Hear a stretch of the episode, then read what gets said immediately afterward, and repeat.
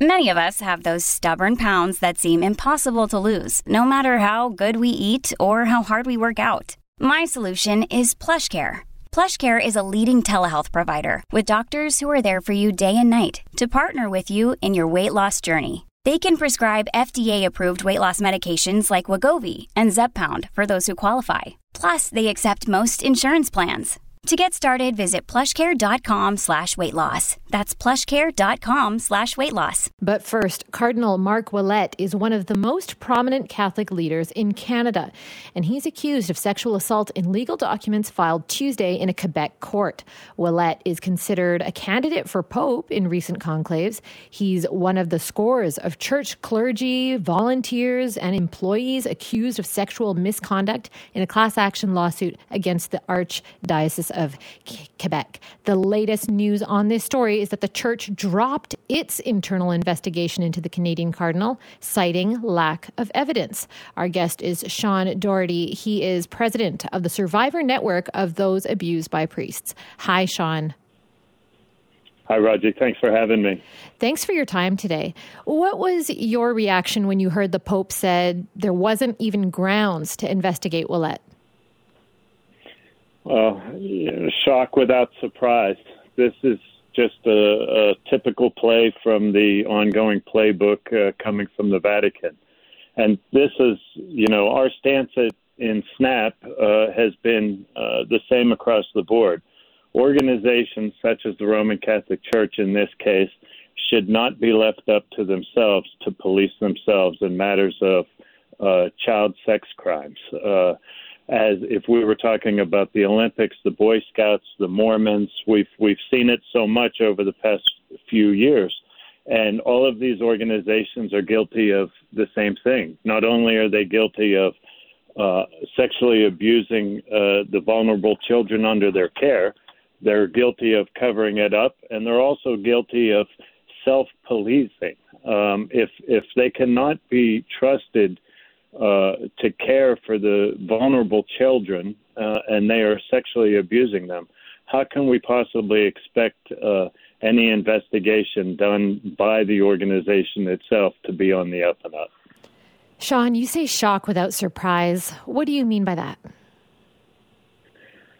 These are these are huge allegations. This is yet uh, these are all shocking. Anytime, in my opinion, anytime a child is uh, sexually assaulted, that's that's shocking. That should shock the world. Uh, that is abnormal behavior. Um, but once you hear it from the same organization over and over and over again, and their answer is always the same we are going to police ourselves, our bishops and cardinals are going to police ourselves um, how, how can you be surprised by that answer when you've heard it so many times before? The the the the shock it, should be double shock. It should be shock that uh, people are covering up the sexual abuse of children, and they should be also shocked that uh, the Catholic Church has been left up to the, themselves to police themselves over this matter. Ouellet, as you know, he's one of the most important figures inside the Vatican bureaucracy. So, what does it mean to have a person in that prominent of a position be let off the hook from an investigation of conduct by the Vatican? Well, that that's, in my opinion, that's not leadership.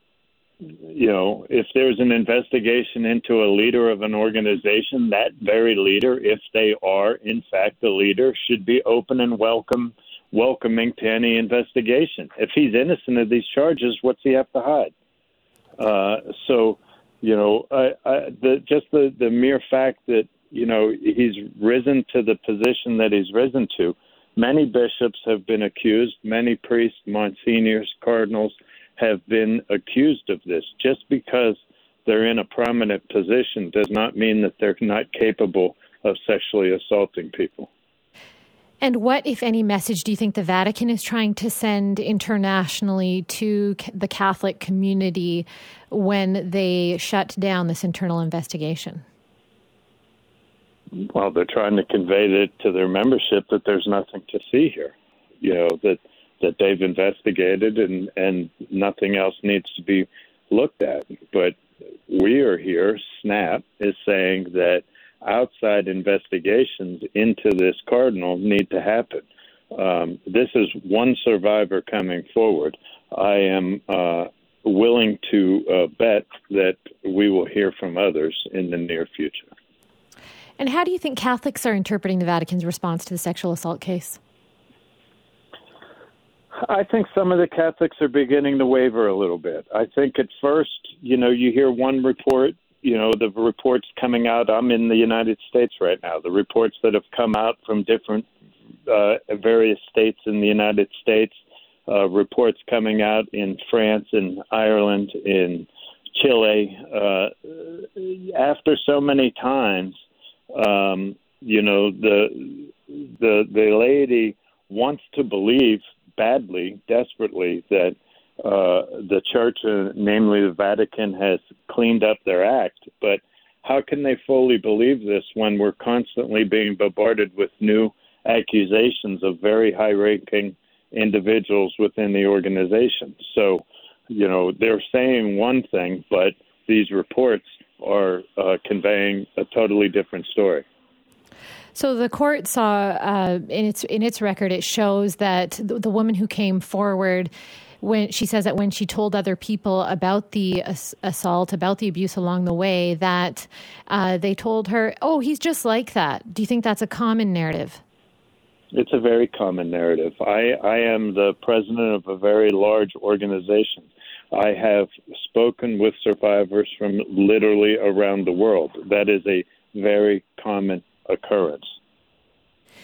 So, Sean, why? Why are these priests, why are these cardinals, why are these people in position protected so much? Well, you said it earlier in, in your questioning. This is a very high ranking official. So, you know, these, these people are, are have power, they have connection. Uh, and with connection comes, um, you know, privilege. Uh, here in Pennsylvania, case in point, I, I was lobbying legislatively for for new laws here in Pennsylvania, and one of the state senators that I was uh, speaking with uh, laughed me out of his office uh, two years in a row, and following that, he was arrested for possessing uh, child pornography. He wow. was sitting on the Senate floor, and he had child pornography on his phone. His name was Senator Mike Folmer, uh, Pennsylvania state senator. He served prison time. He was arrested by the state attorney general here in Pennsylvania. This is not just the church. In the case that we are talking about with the cardinal, uh, it's not just the church. These these are very high-ranking officials. They they reach uh, very high levels. And uh, it, it, my argument in it, this is the time that we need the Roman Catholic Church to step up and lead on this subject and really show these other organizations how to completely come clean. Um, but as of yet, we have not seen that out of the Vatican. All we are seeing are tried, uh, tried, tested um, uh, things that they've done before. The Dallas Charter was in 2002. These are these are still continuing to happen. So until until the the Pope says that we need to turn these over to secular investigators, uh, SNAP will not be satisfied. Sean, it's good of you to give us your time today. Thank you so much. Thank you so much for having me. I appreciate it. Welcome back to the show. I'm Raji Sohal in for Mike Smith. A major announcement in BC News right now that might affect your weekend plans.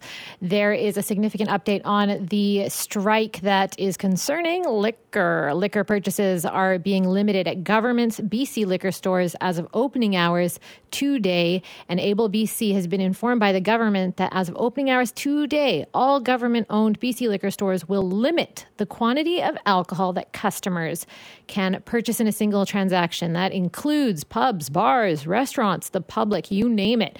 BC liquor stores will limit customers to purchasing no more than three of any individual item per day. And these restrictions are going to apply to all products except beer basically, whatever product a BCL has right now is the only inventory they're going to have for the foreseeable future. We're talking to Ian Tostenson now. He's president and CEO of BC Restaurant and Food Association. Hi, Ian. Good morning, Raj. How you doing? I'm good, but wow, what news to wake up to today for you? What's your reaction to the uh, strike announcement and the latest measures? Well, I mean, it's it's understandable because they're trying to make sure there's fairness in the system that people still have access. You know, as long as to point, to your point, they're depleting their inventories fairly quickly. And we did start. I was in liquor store yesterday. All people had shopping carts and we're kind of going crazy. So this way, hopefully, everybody gets a little bit three bottles is not going to make any difference to a restaurant, none.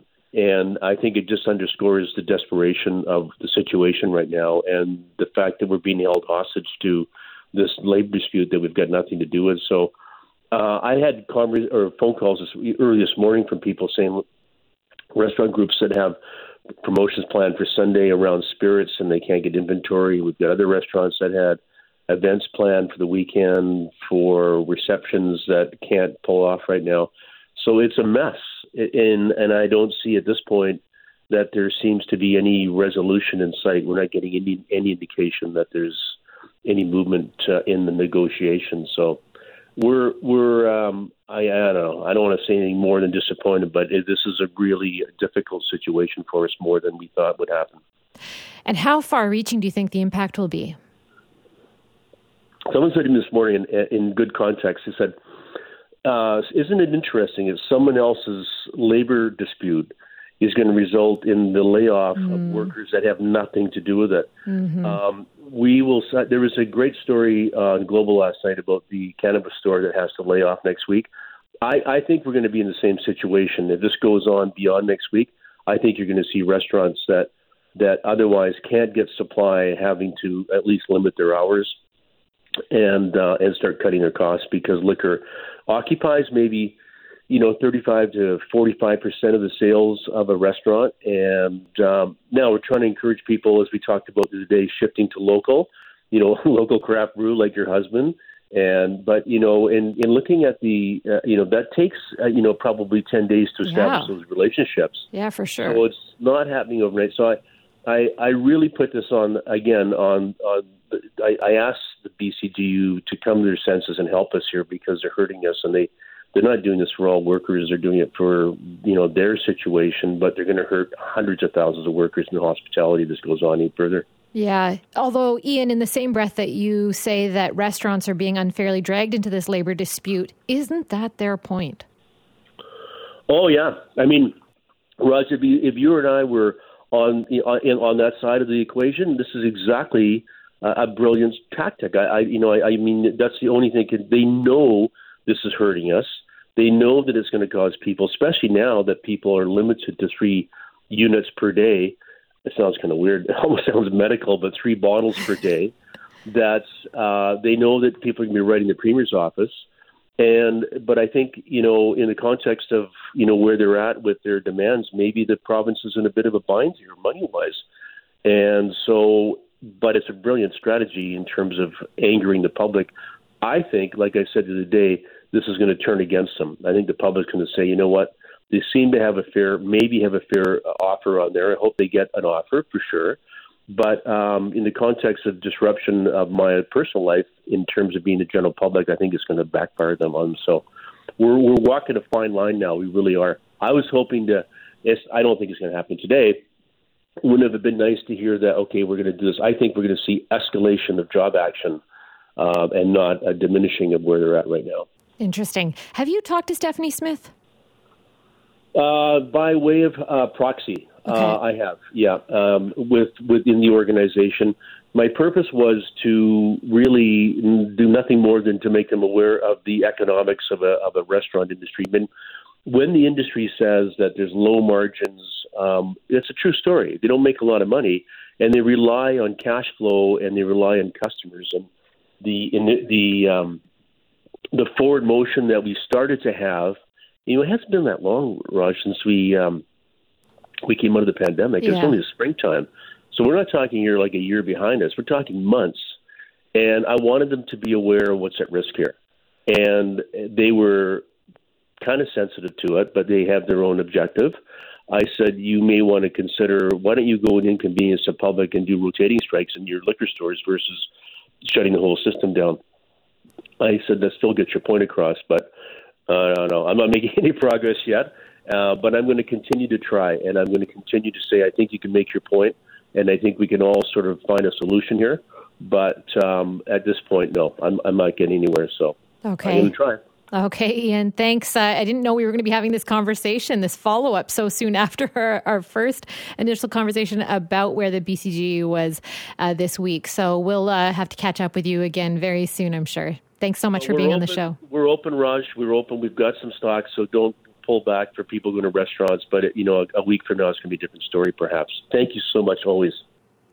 Welcome back to the show. I'm Raji Sohal in for Mike Smith today. Well, Apple has a new warning for its users. There are some serious security vulnerabilities for iPhones, iPads, and Macs that could potentially slow or allow attackers to take complete control of these devices. What is going on with them? We're talking to Andy Brar. He's a technology expert and tech blogger at handyandymedia.com. Hi, Andy. Hi, Raji. All right. So, what's going on with Apple's latest warning? This was a bit of a surprise. Yeah, and I think the reason why it's a surprise is that typically when um, there is a security breach or a vulnerability, tech companies typically don't want to go out and publicly talk about it. They want to yeah. nip it in the butt and, and take care of it. But the fact that Apple has come out and told this just shows you how the, you know, serious this vulnerability is. Essentially, it's it's in the core of the operating system and what Apple has said is they think it's been exploited already. They haven't said anything else, like who got exploited or what, but they believe it happened at least once, and they took the rare opportunity to publicly tell everybody about this so that everyone will now update their iOS to ensure that it doesn't happen to them. Yeah, so they're urging consumers, customers to update the iOS, which I know you're supposed to do it automatically, or if not automatically, you know, at the earliest convenient time. But I am one of those people who has multiple iPhones, multiple laptops. My husband is in tech, so I blame him.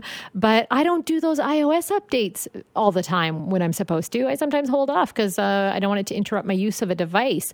So, uh, how could this affect users if they haven't updated the iOS?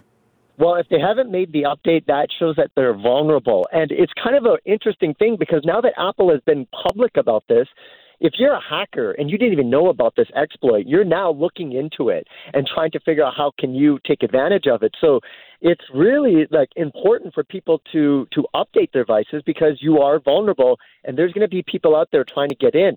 Now it's really important for high profile individuals, uh, celebrities, um, politicians, even journalists like yourself who you know those are the people that really need to get that update done right away because they probably have sensitive information on their phone that other people want. And I think that's why Apple took this rare uh, opportunity to publicly say this. And we have to understand this is only a couple of weeks before they announced the new iPhone. So I'm sure they didn't want to do this, but I'm glad that they did. Yeah, in terms of PR optics, it's not great timing. But Andy, I wanted also to talk about their reputation because compared to other devices, up until now, the iPhone and, and really Apple products in general, they have a reputation for being more secure. So are Apple devices less secure than we've been led to believe? I think the, the thing is, each manufacturer wants to say that they have the, the most secure device. One mistake a lot of tech companies would, would do in the ba- in the past, Raji, is they would say you can't break into our device. And that's just an open call to every hacker out there who wants to get, you know, street cred for yeah, hacking. challenge. Then, exactly. So they don't do that anymore. They don't say that you can't break it, but they do talk about how their devices are secure. And Apple historically has had a very, very secure device in terms of data breaches and what. And the reason why is that they own both the hardware and the software. They control every single element of, you know, their devices. So they've been able to to become a very secure device. But again, anything is, is vulnerable and you, you can try to make the most secure device, but at some time, some hacker is going to find a, a backdoor. And in this case, it looks like Apple had heard about this and and now is uh, alarming the public to make these updates. And I hope people do, you know, at least before you go to bed, get these updates so you wake up in the morning with a, a freshly updated phone. Yeah, for sure. And also, uh, just a slight pivot here about Apple products. There's um, and security. There's this product out there called the Apple AirTag. Can you tell us what it is and what it's used for primarily? Sure. So the Apple AirTag, it's about the size of a quarter or maybe a loonie, and it's a small little device that has a watch battery, those typical flat watch batteries inside of it. It uses Bluetooth, and what people are using it for is to track items. So if you you could put it on your keychain, if you lose your keys, you can then open up your iPhone and find the location of your keys. Well, with all the travel worries that people have with their luggage this year and people losing luggage, a lot of travelers were putting them on their luggage and using that to track their lost luggage. And so they would go to airlines and they're saying your luggage is not here. And they're like, yes, I can see it on a map. It is here. And a very interesting case out in Florida where a woman put it on her luggage and they found it. She found it in some home, alerted the police.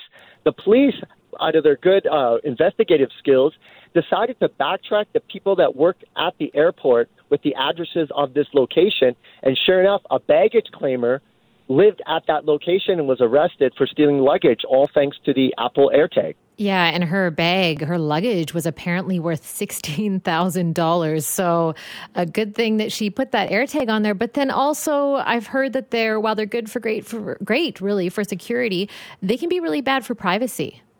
Yeah, and Apple has had a lot of issues uh, about the AirTag because this technology can be used for nefarious purposes, and people have been using it to stalk other individuals. They would put them on their cars or maybe um, you know inside of a woman's purse, and then be able to track people. And so Apple got a lot of heat for this, and they've put new security features. So if you have an iPhone and there's an Apple uh, AirTag near you, you'll get an alert that there is a, a, a tag near you, just so that in the event that you are being tracked by someone else. So, you know, a lot of people think they need to do more security on that front, but you know, with the, with the, the luggage, it just shows you that this technology does have a good fit it really depends on how you use it, and the onus is on Apple to ensure that people don't use it for the wrong reasons. Yeah, I do talk to some uh, frequent travelers who tell me that they actually tag everything. They will put a tag on their uh, luggage that they're just putting in the overhead bin on the airplane as well, uh, for fear that somebody might swipe that. Now, that happened to me once. It was a really sad event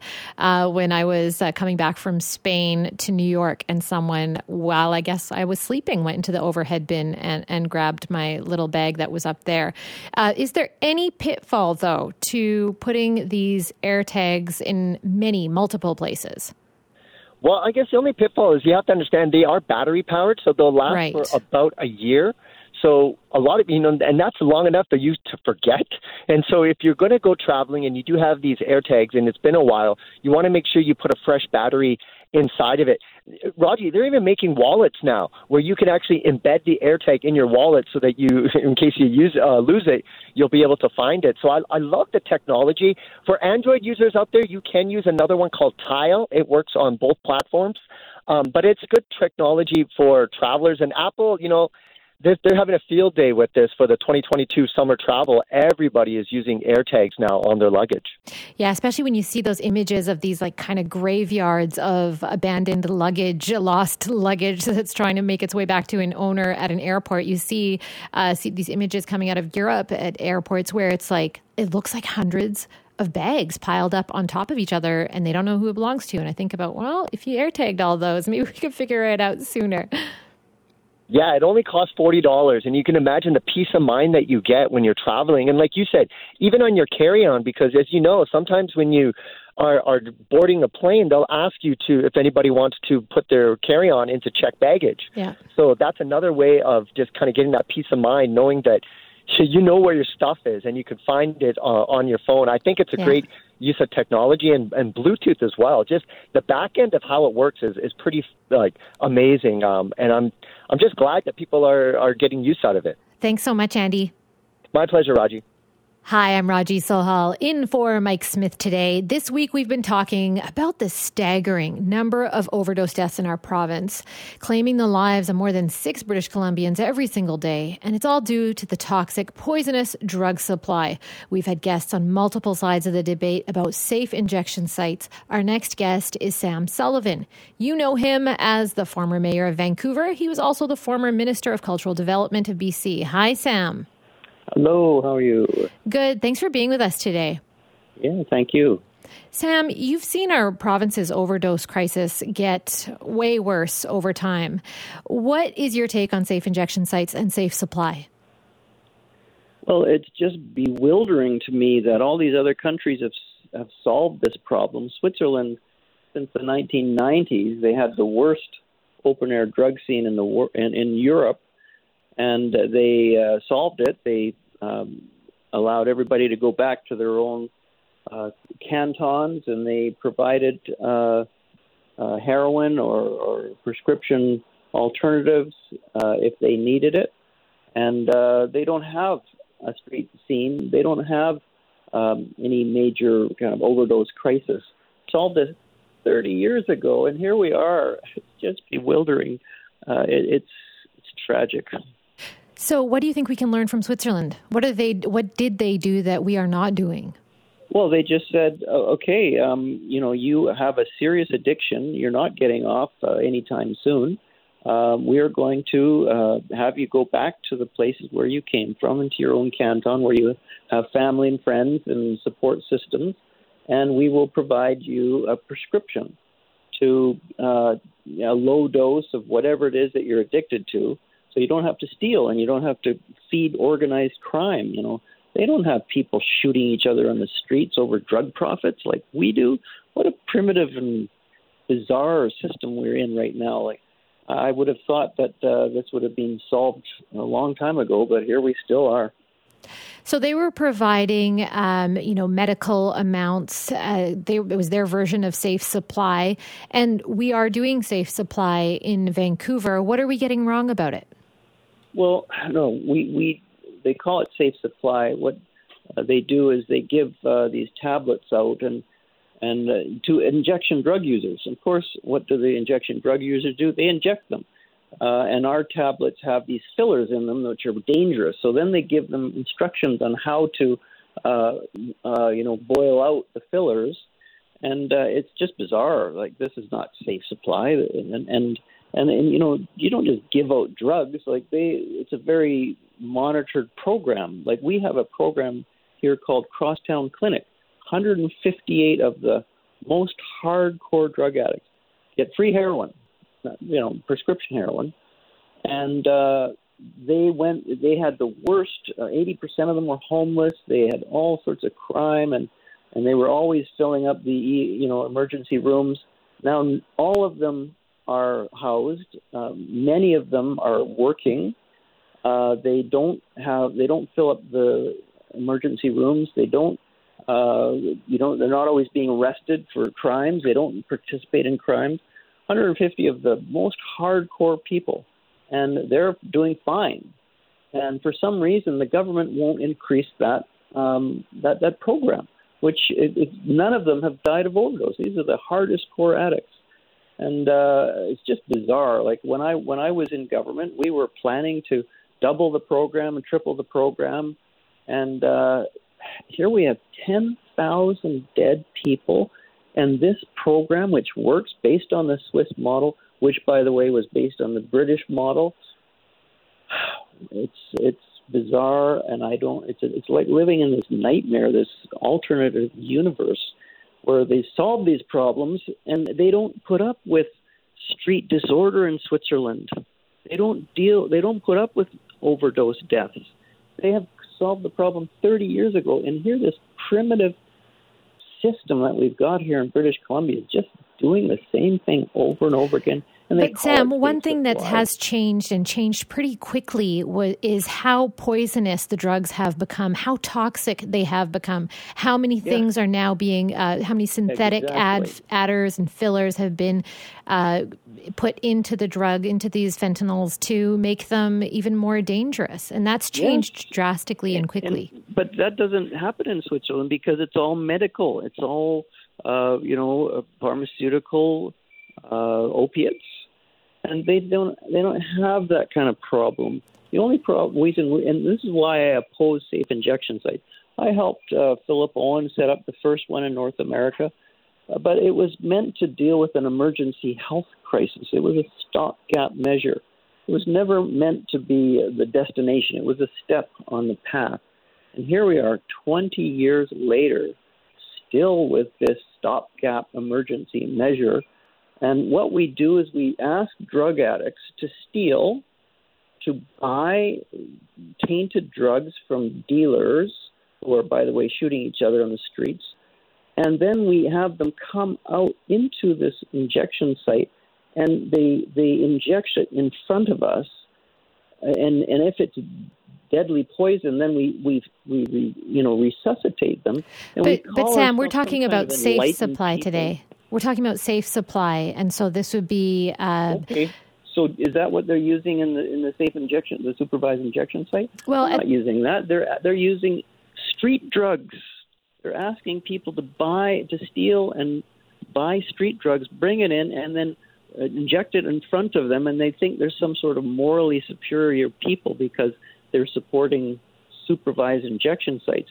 This is this is primitive. so, cruel. so some advocates say that the supervised injection sites are an important pillar in harm reduction because the person's not shooting up alone. What do you think about that? Twenty years ago, it was a great idea. Um, shooting up alone, of course, you don't want. Well, certainly, you don't want people shooting up uh, tainted, poisonous drugs alone. Uh, in in Switzerland, they do that all the time. They go home. In fact, even in Vancouver, uh, people with addictions who are the hardest core addicts who are now working, they can't come into the supervised clinic all the time. So they give them these drugs to take at home.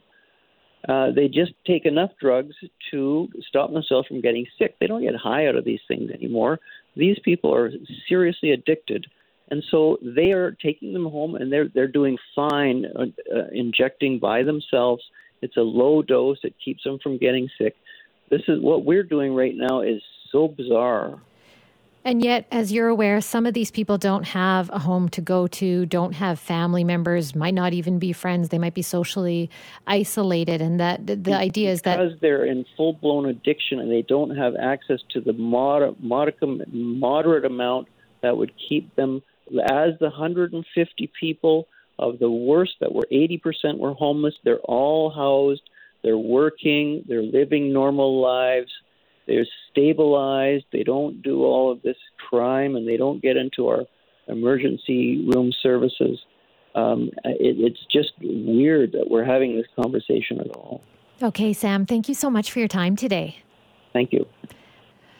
I'm Raji Sohal in for Mike Smith. How can a healthcare system, which can barely stand to meet the primary care needs of so many people who live here, scale up a safer drug supply program? Our next guest says it can't. Dr. Paxton Bach is a professor at UBC Medicine and an addiction medicine physician at St. Paul's Hospital. Hello, Dr. Bach. Hi, Raji. Thanks for having me on. Thank you for coming on. You've just written this piece in the province in which you say that as an addiction medicine physician, you say, I'm overwhelmed by the increasing volume and complexity of patients that we see pass through our clinic every single day. You write that you feel ill prepared and not equipped to provide treatment that can help patients stay safe. What did you mean by all of that? Um, I think that I, I, think that there there are, there are plenty of things um, that our last guest mentioned that I that I disagree with. But one of the one of the things that I strongly do agree with is that is that uh, we could have taken a more progressive approach to substance use 20 years ago in our country, and and, and very likely the landscape would be different uh, had we done that.